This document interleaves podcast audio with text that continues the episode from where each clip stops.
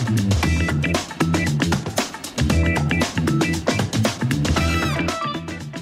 계산하면 이득 보는 개이득 정보 전해드리는 시간이죠. 계산적인 여자 김나영 아나운서와 함께합니다. 안녕하세요. 네, 안녕하세요. 네, 오늘의 개이득은 어떤 건가요? 오늘의 개이득은요, 금융자산 만기 확인하기입니다.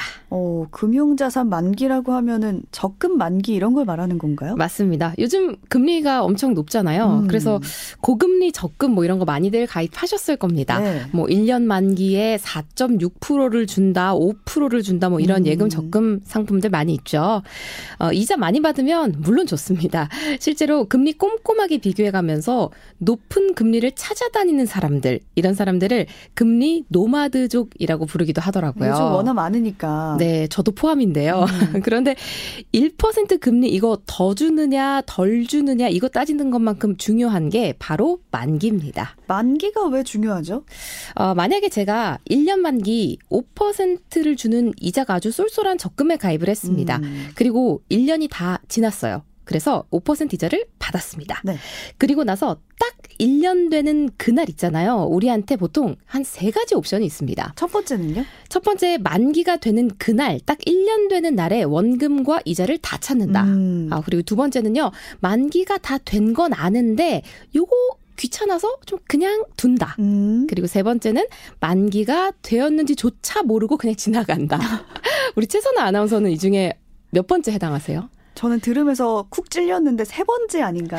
그러니까 지금 잠깐 생각해 보니까 저도 적금을 넣긴 넣었는데 만기가 언제인지 잘 모르겠거든요. 그냥 만기 되면 안내가 오겠거니 그냥 이렇게 음. 기다리고 있어요. 맞습니다. 보통은요, 두 번째 아니면 세 번째 해당하실 거예요.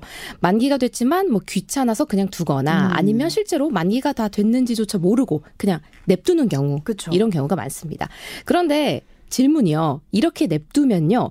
여기에 계속 5% 이자가 붙을까요? 아, 그 약속 기간이 끝났으니까 이자가 안 붙는 거군요. 아, 역시 슬픈 예감은 어, 틀리지가 않죠.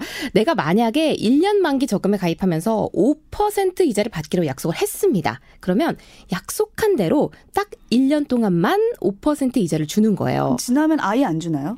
아예 안 주는 건 아닌데요. 제가 한 은행의 정기 예금 사례로 설명을 해볼게요. 음. 만기가 된 그날로부터 한 달간은요, 5%의 절반인 2.5%만 붙습니다. 약속한 이자의 절반만. 네, 그리고 그로부터 또 2개월이 더 지나가도 찾아가지 않으면요, 그 기간 동안에는 연 1.5%의 이자만 줍니다. 음. 그리고 3개월 넘게 이걸 안 찾아간다. 그러면 그 기간 동안에 또 0.2%밖에 안 주고요. 뭐 거의 안 주는 거죠. 그러니까요. 네.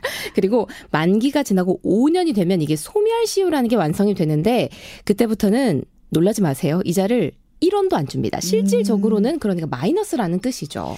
그러니까 만기까지는 당연히 약정한 이자를 받을 수 있는데 이제 만기가 끝나고 통장에 계속 까먹고 넣어두면은 점점 이자를 적게 주다가 나중에는 이제 안 주는 것까지 가는 건데 네. 결국에 딱 만기까지만 넣어놓는 게 가장 이득이라고 볼 수 있는 건가요? 맞습니다. 그래서 제가 만기를 정확하게 알고 계시는 게 정말 중요하다라고 말씀드린 거예요. 네. 근데 이렇게 예금이나 적금 만기를 하나하나 뭐 다 기록해놓고 그러기에는 좀 번거로운데 미리 좀 알려주는 시스템 없나요? 그렇죠. 그래서 요, 이번에 만기를 더 자주 알려주는 방향으로 제도가 개선이 됐습니다. 음, 더 자주. 네, 우리가 내비게이션을 사용하면요, 과속 단속 카메라 앞에 있다는 걸 미리 알려주잖아요. 그렇죠. 500m 전에 있습니다. 이렇게 알려주죠. 근데 이거 한 번만 알려주면 안 되고요.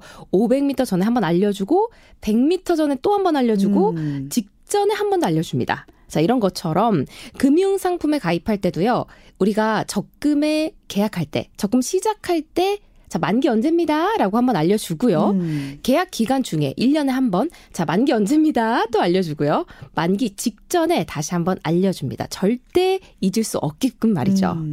아, 게다가 만기가 되면요, 통장에 있는 이 돈이 다른 계좌로 자동 이체될 수 있도록 미리 설정도 해둘 수 있습니다. 생각해보니까 아무리 안내를 받더라도 음. 그래 그래 그때 만기였지 생각하다가 또 까먹고 그러는데요. 말씀하신 대로 까먹을 것 같다 싶으면 그냥 자동이체를 미리 설정해 놓아도 좋은 정보가 아닐까 싶습니다. 오늘의 개이득 정보는 금융자산 만기 확인하기였습니다. 계산적인 여자 김나영 아나운서와 함께했습니다. 고맙습니다. 네, 고맙습니다. 음.